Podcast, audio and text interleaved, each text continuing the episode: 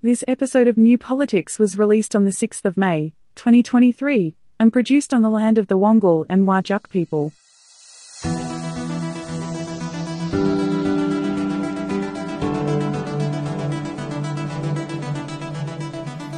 Welcome to New Politics. In this episode, will he stay or will he go? The future of Scott Morrison in Parliament, the company a Prime Minister should keep. Will we ever, ever get to a republic? And how soon before we see a new major political party in Australia? I'm Eddie Djokovic, editor of New Politics. I'm David Lewis, seven time champion at Wimbledon. And a big thank you to all of our new Patreon subscribers, and we've had a few new ones during the week, so thank you very, very much. We wouldn't be able to put the program together without your support. Well, maybe we probably could, but it just wouldn't be as good, and we'd probably have to go out and do some busking instead. So you can support us for as little as $3 per month. And just to let you know that we've also got a $20 per month tier on Patreon where we'll send out a hard copy of the three books that we've published over the past three years to you. So that's quite an unbelievable deal, David. I, it's a great deal. It's amazing that people are still listening to us. I think it's great. Well, it's been five long years, David. I know. I think it's great that people are buying the books too, and I hope that you're enjoying them and that it's opening up new levels of conversation for you. And we'd love to hear your feedback on them too. And if you'd like to support New Politics, you can support us through a Patreon subscription, but whether it's a subscription or whether you just want to listen in, read our material online, or buy a t shirt or buy a book, it's all available at newpolitics.com.au, and all of this is a good way to support independent journalism.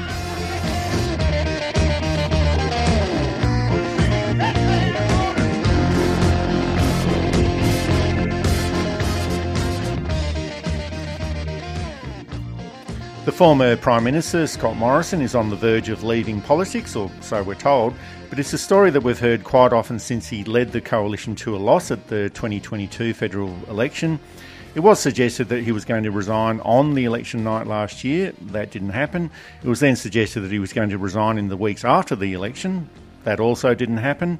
Towards the end of last year, the beginning of this year, and then he was going to wait until the budget and now it's going to be after July, possibly the end of this year. So it's a never ending speculation. But there have been reports that Scott Morrison has been sounded out by a number of defence corporations in Britain who are keen to employ him in an AUKUS related position. Now, we do have to be careful about these reports. There are no names attached to the sources, there are no companies mentioned in these reports. And the source of these reports could actually be Scott Morrison himself, who, after Kevin Rudd, was probably the biggest leaker of misinformation to the media in Parliament. Now, there's a lot of people who would like Scott Morrison to leave Parliament as soon as possible and never be heard of again, but it does bring up the question of the life of ministers after they leave Parliament. And if Scott Morrison does take up the job with the British Defence Corporation, it's also a question of whether it's in Australia's national interest for him to do so. The reason that we have prime ministerial pensions on top of the standard backbencher or parliamentary pensions is so that the Prime Minister doesn't need to get further work. Now, I understand that if you're quite young or relatively young, Kevin Rudd, Scott Morrison's in his mid 50s, Julia Gillard is in her early 60s. You still have productivity, you still have something to contribute, but you've reached the highest office in the Australian Parliament Governor General, Chief Justice of the High Court, Prime Minister is about as high as you can go. And I think it's rather problematic to take lesser jobs after that. And by lesser jobs, I mean quite a lot of stuff. If you go and work for not for profits or for the United Nations doing humanitarian work or that type of thing, I don't have that much of a problem with that, to be quite honest. I think that's building on your expertise and experience as a prime minister to build into the bigger global community. And that makes sense. I think taking tacky jobs with private firms suggests something else to your character. And I know that Paul Keating took work in the bank, Bob Hawke took works in the banks. I didn't think it was a good look. And it's come back to bite Keating somewhat with his alleged ties to China and his defense of China over the last few weeks. That's a whole other debate, by the way. But it's not terribly dignified. If my memory serves me correctly, the first pension to be handed out was to Governor General Hopetoun, who was on the brink of ruin through a bad gambling habit. And so they thought they better, you, didn't want a homeless ex governor general in, in Britain. And it made sense, I think, for the prime minister to become some kind of dignified ex statesperson. Uh, again, working in certain jobs, I don't think is a problem. Working in the United Nations or the WHO or any of those, or working for not for profits in charities that you feel a, an affinity to. I think that is a dignified way to spend your post political career. Staying on the backbench, which a lot of Liberal prime ministers did. Gorton, probably not the best example. McMahon stayed on the backbench. Again, probably not the best example because they were troublemakers and stirrers, but they looked after their local division. They remained as elder statesmen on the backbench, prepared to and, and occasionally asked for advice in particularly thorny problems. I don't think this is inappropriate either. Wayne Swan, as probably a more appropriate example, having reached the pinnacle of his career as Treasurer, stayed on the Labor backbench and was there as a voice of reason, as a voice of calm, as a voice of wisdom. Whether real or perceived is a whole other debate for a whole other time.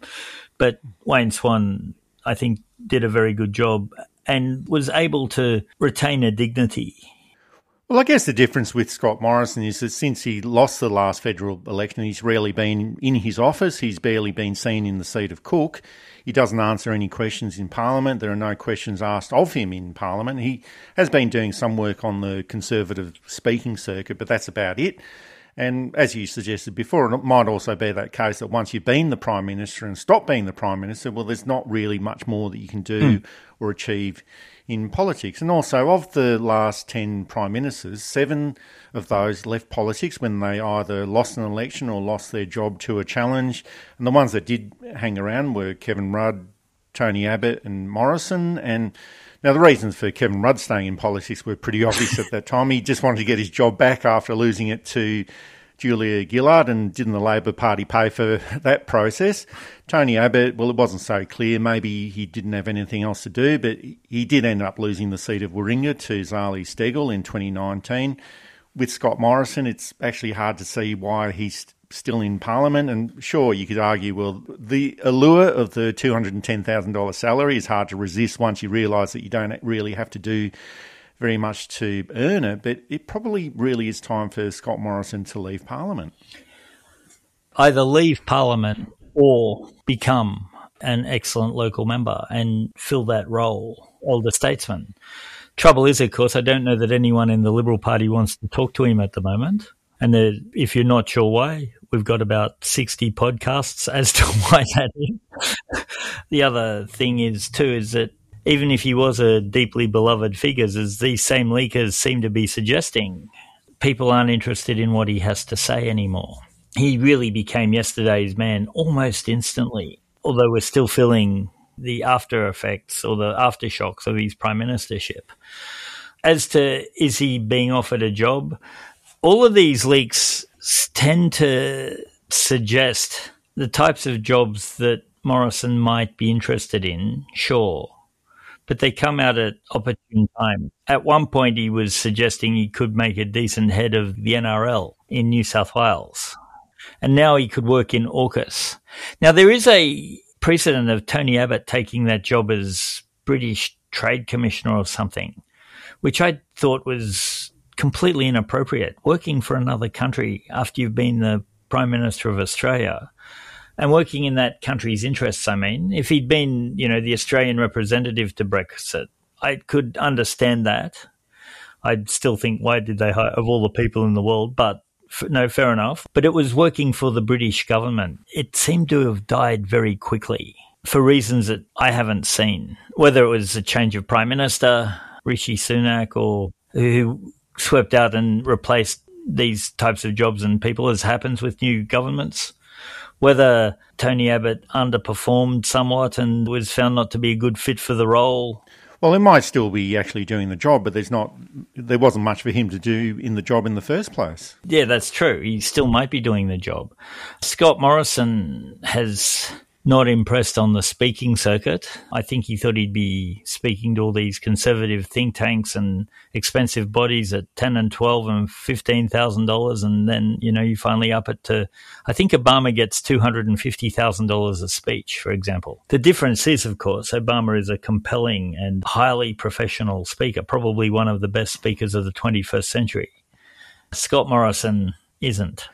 Oh, well, I, guess that goes without saying. But there have been many politicians who have moved directly from mm. Parliament into lucrative positions in the private sector, and you mentioned some of those before. But we only tend to hear about the more prominent ones. So Christopher Pyne moved to a defence industry client. Martin Ferguson, as a mining industry lobbyist. Bob Carr, many years ago, moved to Macquarie Bank. Mike Baird to National Bank. Gladys Berejiklian moved over to Optus. And even though there's still those corruption reports that come out about her from the New South Wales ICAC. Mark Arbib goes off to work at Crown Casinos. Now, all of these people are not going to work at the reception or a junior office position. They're moving into very well paid positions and they're hired for their networking connections and being able to open up doors to political leaders, either at a state or federal level. And there is meant to be a restriction on working in the private sectors for ministers and for prime ministers for 18 months after they leave their portfolio, but this can't really be enforced. Now, ex politicians do have the right to work after they mm. leave office, if that's what they wish to do, just like anyone else who leaves a job.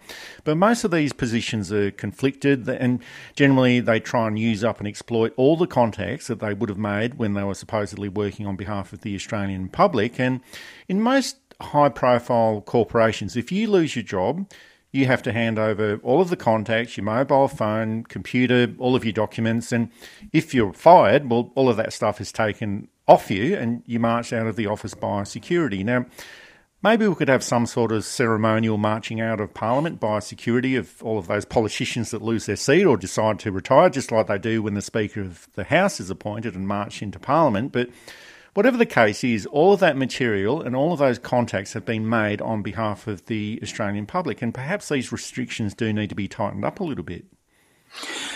I think there should be penalties and severe ones for for hiring outside. You know, you're a 30 year old young professional who gets into parliament for one term and then you're out. I don't have a problem with people continuing their career elsewhere. But when you've been in a long time and you've reached the pinnacle, if we take these jobs seriously, if we think that being Prime Minister of Australia should be an important and symbolic job, if we think that being a Minister of the Crown is the highest role that one can play in the betterment and furtherment of Australia, taking jobs that either use those positions as advantages to private firms is, I think, awful. And I think that private firms should be given a massive disincentive. If you want to hire the ex prime minister, that's great, but you get taxed at 95% no deductions. And that there's a salary cap too. You just want to take the incentive out of out of it because it's just not right, I don't think. I think we've had so many prime ministers who went on to dignified post political careers from both sides. And we now have people running roughshod over the idea. We've got to rethink what do we want out of the role of Prime Minister? What do we want out of government consultancy roles? Do we want government consultancy roles to be sleazy money pots for ex politicians or private roles? You know, but I think the one thing for sure is that Scott Morrison is irrelevant to Australian politics right hmm. now, mm. and his low level of interest and activity as a parliamentarian suggests that he also understands that this is the case, and he's he's not even trying to make it interesting. He's not even trying to cause mischief on the backbench in the same way that Kevin Rudd did or Tony Abbott did, and he's not a member of the government anymore, so he can't be made into one of those useless envoys that Morrison set up for Tony Abbott and Barnaby Joyce when he first became Prime Minister. So I said this before, but it probably is a case of the sooner he goes, the better, because he's not very much used to the Liberal Party and he's not very much used to the Australian Parliament.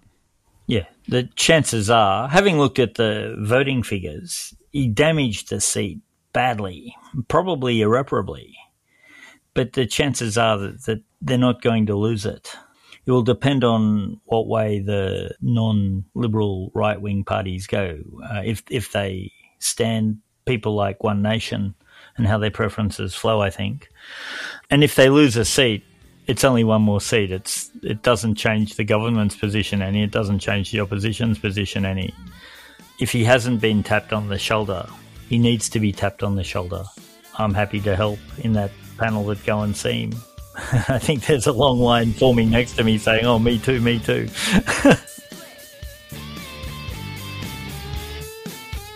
You're listening to New Politics. You can subscribe to us on Apple or Google Podcasts, listen through Spotify, YouTube, SoundCloud, and Amazon Music, or you can find us at newpolitics.com.au. And you can now support New Politics through Patreon.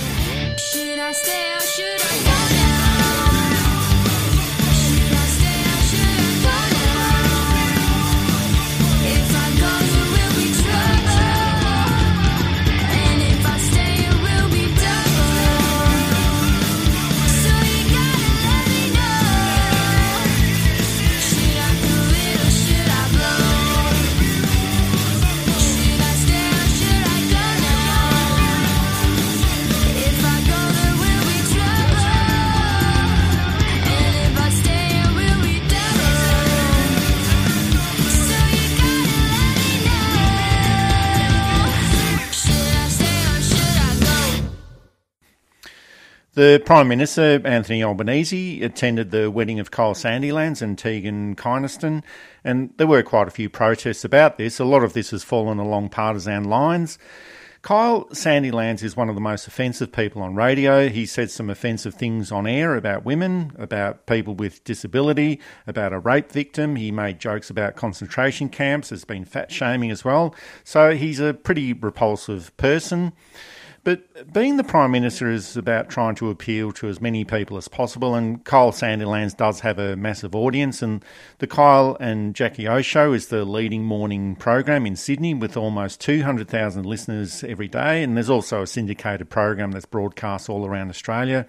So being on good terms with a massive media personality does have its political benefits for the Prime Minister. And it wasn't just the Prime Minister who was there. Newly elected Premier Chris Minns in New South Wales, he was also invited and attended. And this was almost like a payback and thank you for providing support during the 2023 New South Wales election campaign. Here's what Anthony Albanese said about attending the Sandilands wedding.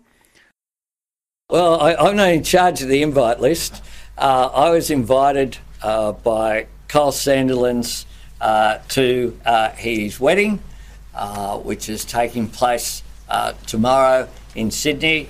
I accepted that invitation uh, and I intend to attend the wedding. Carl Sandilands is uh, someone who's a significant figure. And one of the things about Kyle Sandilands, I'll say this a, bloke who at one stage was homeless, living on the streets of Sydney, and has grown into someone who is a significant uh, public figure, uh, is a, a, part of uh, what is an Australian success story. Uh, so I uh, was invited uh, to the wedding. I said I would go, and I keep my commitments, including to Kyle Sandilands.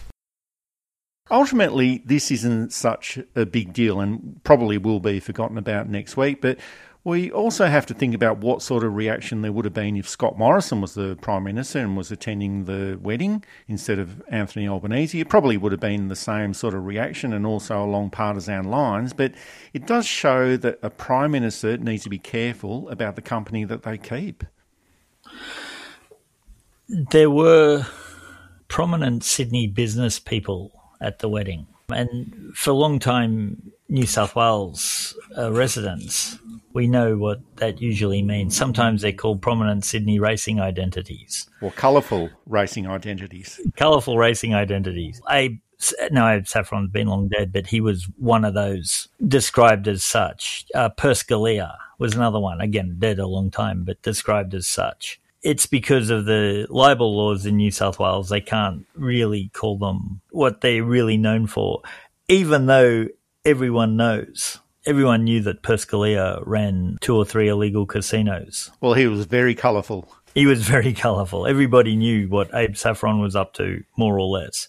Everybody knows, or at least thinks they know, what John Ibrahim is allegedly up to. And for all we really know, John Ibrahim may be the most nicest, most honest, most straight, most ethical person who ever walked the face of the earth. It's unlikely. He's known for work that isn't generally accepted in polite society as legitimate and legal work. He was at the wedding, John Ibrahim. It's easy for a prime minister to not go to things. They've got a whole staff who will say no. And yeah, there may have been some deal made uh, in the election if I go on the show, well, you'll have to come to my wedding to make my wedding look good. Sure, okay, I'll do that. And again, you're right. It, this is a, the type of thing that can blow over. It's also the type of thing that can stick.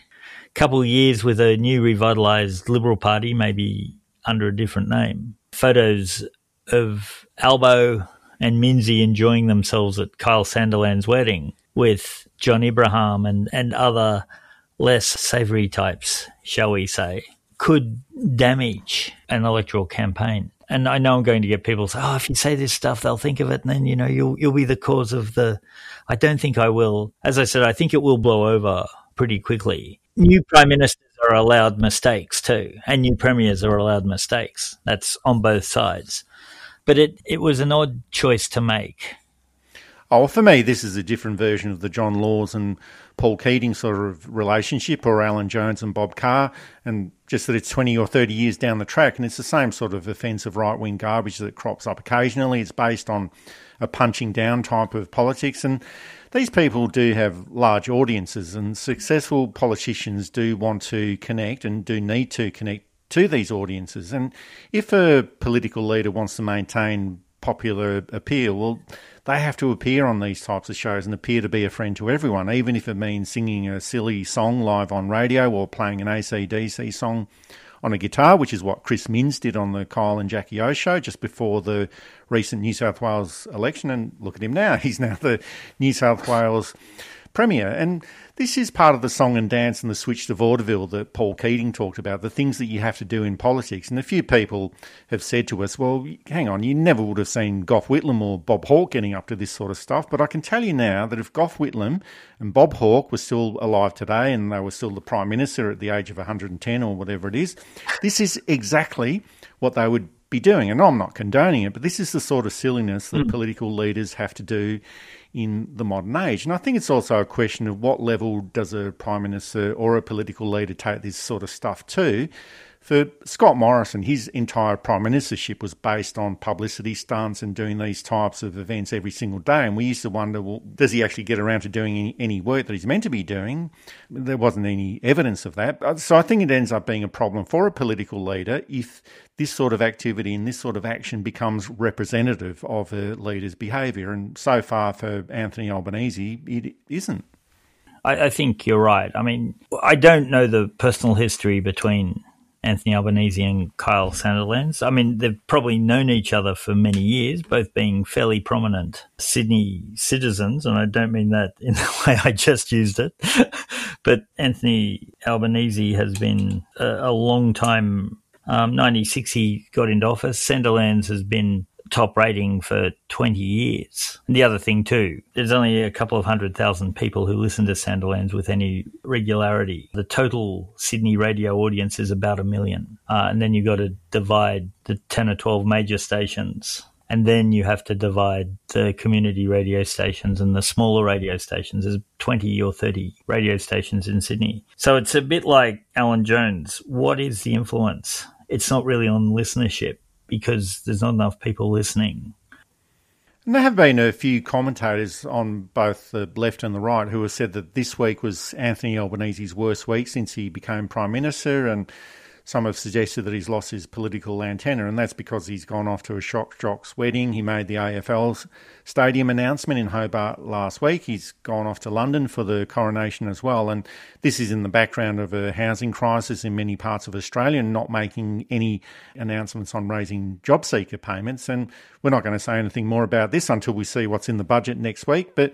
One person's opinion on the worst week ever is someone else's opinion as the best week ever. And and some of these issues will play out differently to different people. An announcement of an AFL stadium in Hobart might not be great news for the people of Hobart, and we pointed this out last week, but it probably is an announcement that was made for the benefit of mainland Australia politically. AFL fans all around Australia will probably see this as a good news story, and they'll probably never go and visit Hobart anyway.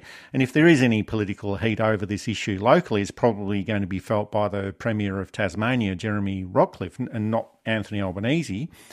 So I still don't think this is a good look, but all of this plays out to different people in different ways.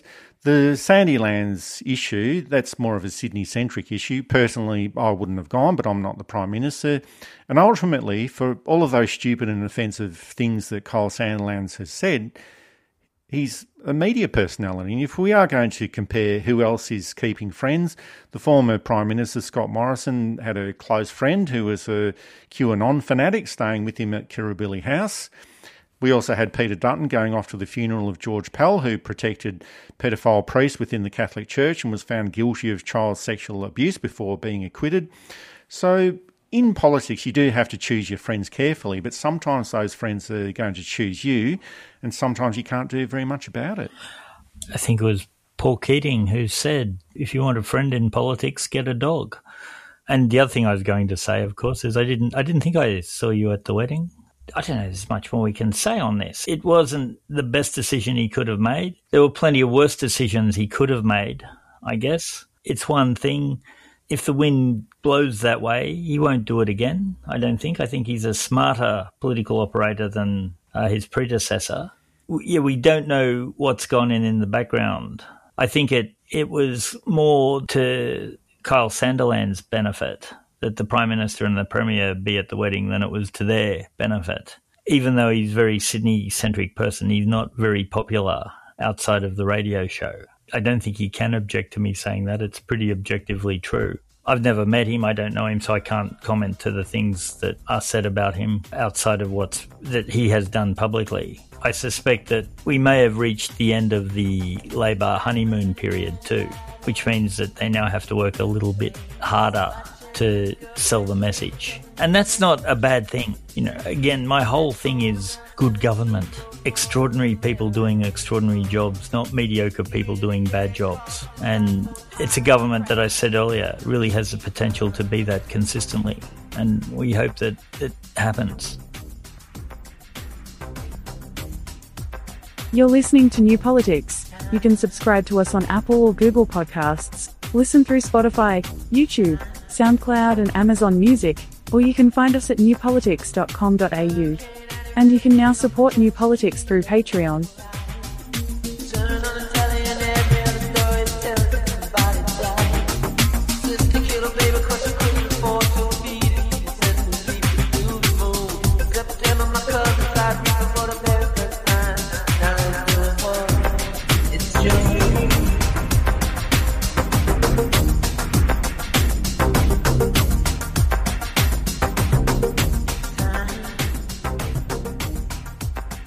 There is a coronation this weekend, and there doesn't seem to be too much interest in this event in Australia so far.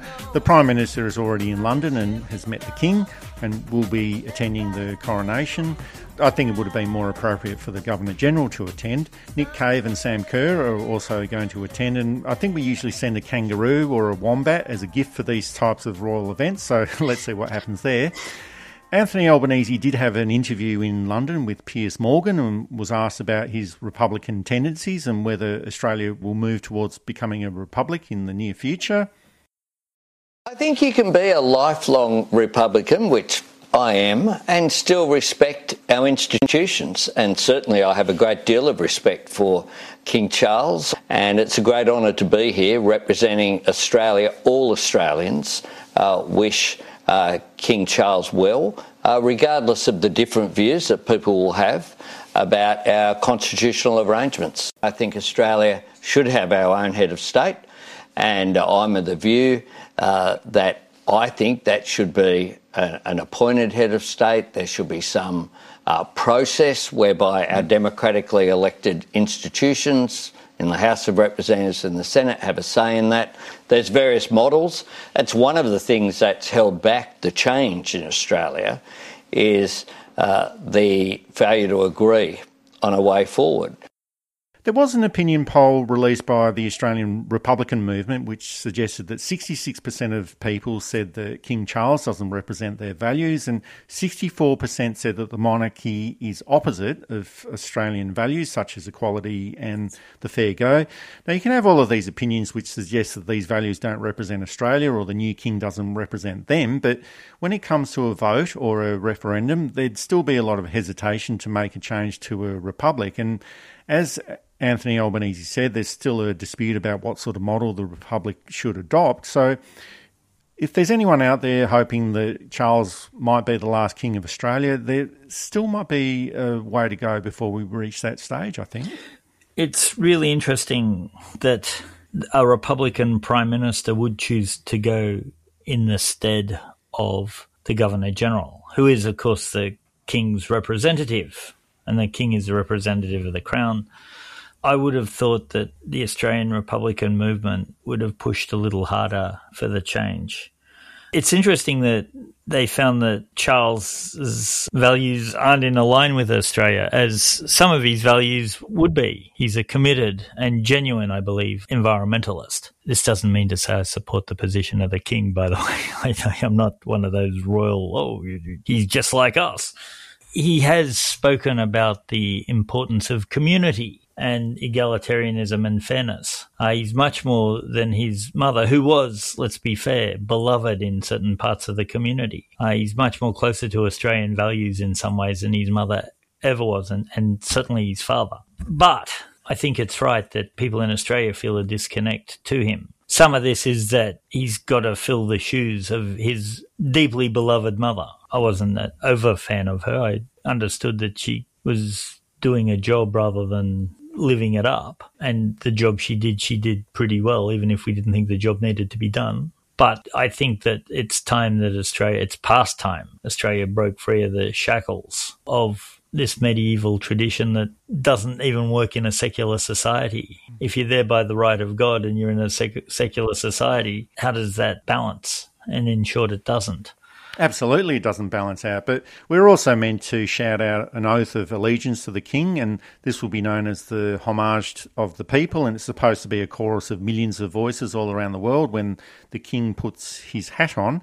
I actually prefer the Scottish approach to the coronation. Thank you.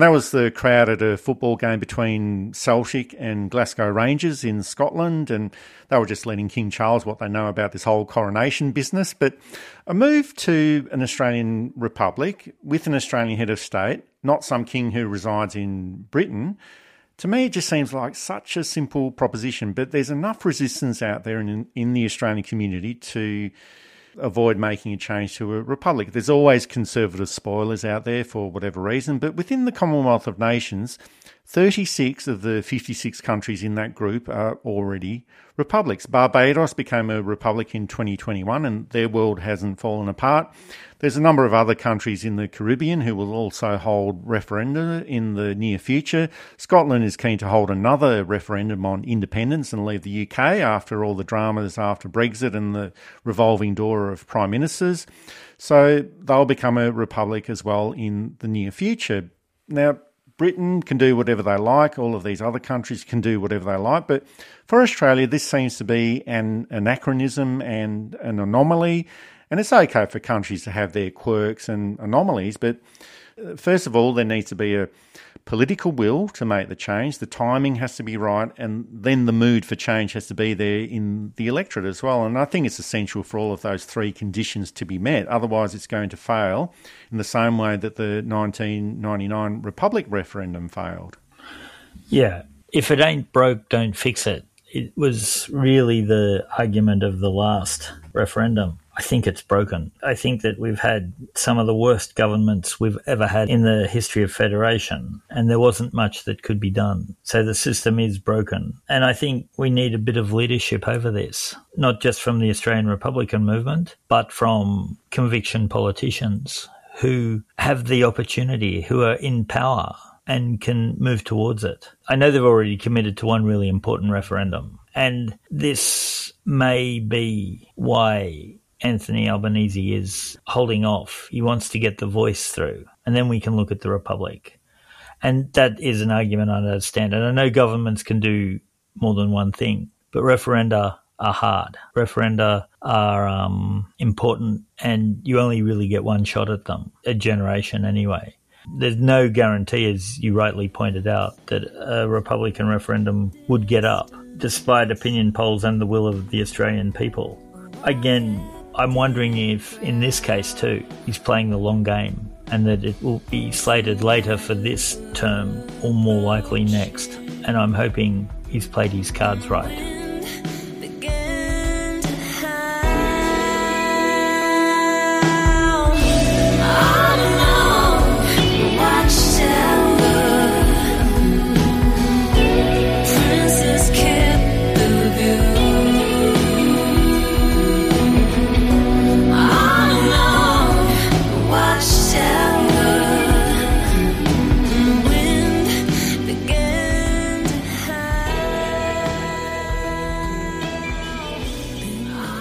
Is an idea that we've been talking about for some time that's starting to gain some traction and become more prominent, and that's the idea of politics of the centre right going through reorganisation and reformation. And Australia has had a long history of smaller political parties forming and either disbanding quickly or staying around for a long, long time, and that includes the Democrats, Democratic Labor Party, Australian Greens, Katter's Australia Party, Palmer United Party, One Nation. There was also the Australian Labor Party Anti Communist Party some time ago. That's quite a bit of a mouthful, but that didn't last for very long. But we don't see a new major party forming very often. And the last time that this happened was with the formation of the Liberal Party in 1944. Now, it is far easier to work with what you've got and trying to make changes. And there were suggestions in 2004 after they lost their fourth federal election in a row that the Labor Party should disband and reform in a totally different way, only for them to go on and win the 2007 federal election. So we can never totally write off a political party, but if the creation of a new major political party is ever going to happen, this is probably the best time right now. It is, I think. They've got tiny numbers in office at state and federal level. When you look at the big hole in Western Australia where there's only two in the lower house and not that many in the upper house, the 19 or 20 in New South Wales seems big. but now is the time when you have this level of desolation. It's easier to build from there than if it was doing okay and if it it was holding on in New South Wales, Perrottet became premier again and it would be hard to reform the party. But with only the fairly moderate Tasmanian Liberals in power, and they might be the model to reform the party over. Now's the time. It's reminiscent not only of 1929, where the Labor Party splits and it quietly reforms. J.H. Scullin was basically left with the shell of a party. And it stays out of office till 1942 when uh, John Curtin leads an invigorated and energetic and one of the great parliaments in Australian history. But the Liberal Party take the Labor right who had left led by Joseph Lyons. And Lyons is such a good vote winner.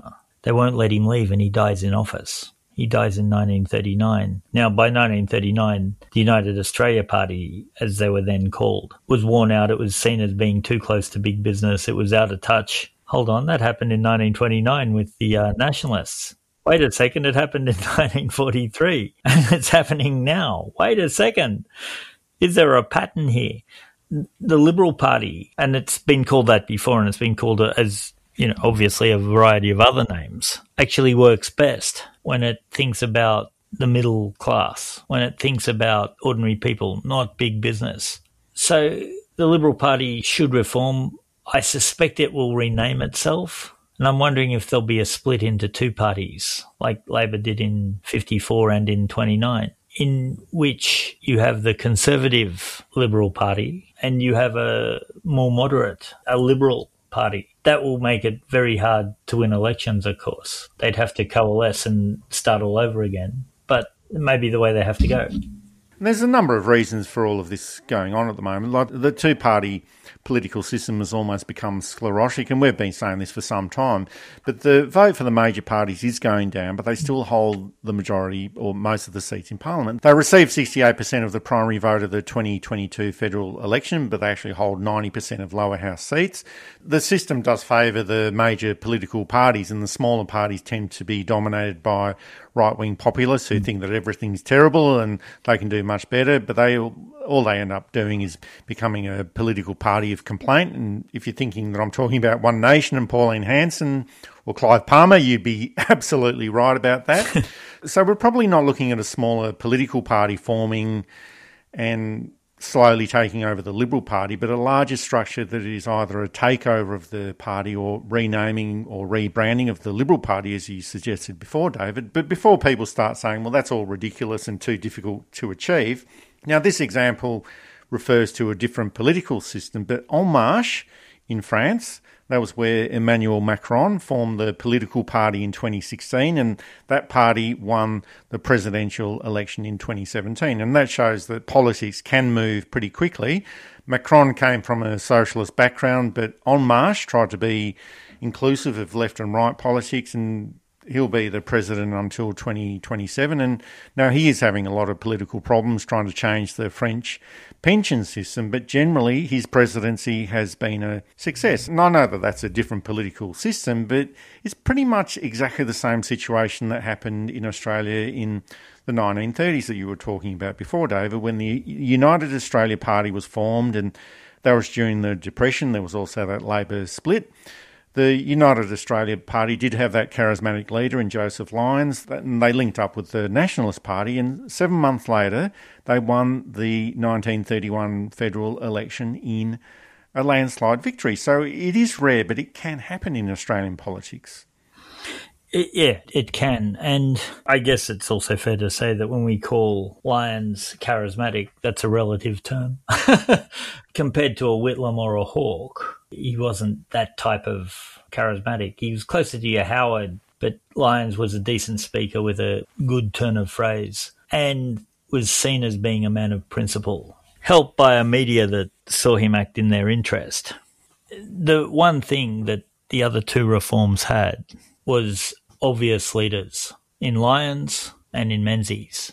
Bridget Archer's the main name, but I'm not sure that she's obvious in the way that Menzies and Lyons were. And of course, when I'm saying that, when I'm well aware of the record of Australian female politicians, it's not that she's a woman. I think in many ways she'd be a very good leader and even an excellent leader of a reformed Liberal Party. It's more the fact that I'm not sure she's quite ready for it yet, maybe. I'm not sure she quite wants it yet apart from Bridget Archer, though, there's not a lot of contenders that spring to mind that could unite a, a sad and oh, and I mean sad and emotionally sad and grieving party membership, and then get further members in and more people voting. And that's the big problem. Where's the talent that can look into the future? And does Bridget Archer have enough support within the party? And that's probably the main thing. They're talking about disendorsing her. And yet outside the party, she's seen as possibly the future. So the party's in a lot of trouble. And a lot of this is food for thought and speculation, but political parties do need to have a charismatic leader who can unite and have popular appeal. The Liberal Party hasn't actually got that at the moment, and perhaps centre right politics needs to reorganise itself in a way that is beyond what it's capable of doing at the moment. It's very hard to build up a new political party from scratch, but it is easier if it's created to fill a void. And my feeling is that there's probably a lot more political pain that has to be dished out before they reach this stage where the Liberal Party is dissolved and taken over by someone or something else. But there's more people talking about it, there's more political academics and theorists publishing material about it, and the more that it's thought about and discussed, the closer it becomes to being realised. And that's not to say that it will happen, but all of these changes do have to start from somewhere.